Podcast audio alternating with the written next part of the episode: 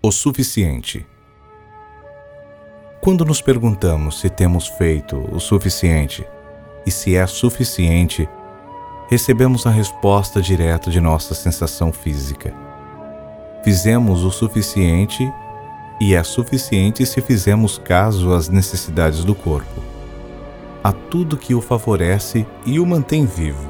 Então vai bem. No entanto, isso somente podemos alcançá-lo quando somos livres de decidir por nós mesmos, em grande parte, o suficiente.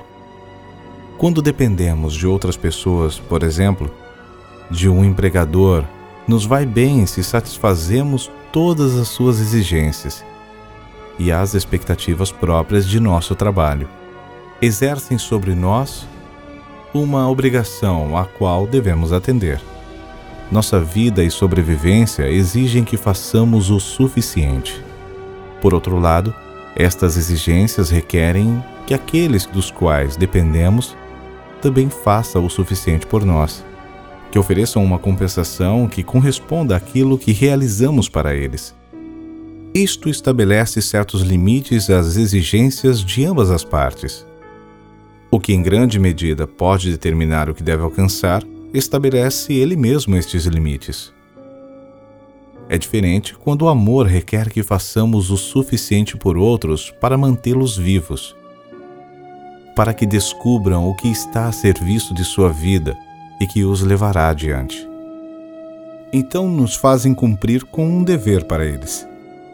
Aqui são, em primeiro lugar, os pais que devem dar o suficiente a seus filhos. Muitas vezes, este amor exige o máximo dos pais, sobretudo quando as crianças ainda são pequenas.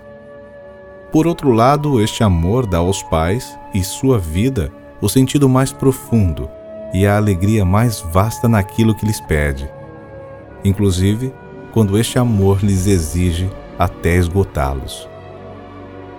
É a verdadeira tarefa de vida o que além de sua própria existência lhes faça cumprir um dever para a vida que transmitiram e cuja responsabilidade ainda tem como pais e avós.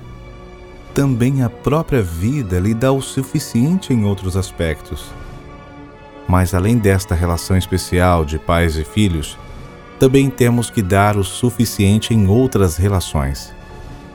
Em primeiro lugar, temos a relação que precede a de converter-se em e ser pais, a relação entre homem e mulher. Este amor enriquece suas vidas. Dele tiram a força para seus filhos e seus trabalhos, que os mantém vivos a eles e a sua família. É a recompensa mais bonita. Não há uma vida individual. A vida completa é uma vida de dois. E depois da vida em comum, é a vida para muitos e com muitos. Somente esta vida nos dá o suficiente e nós a ela.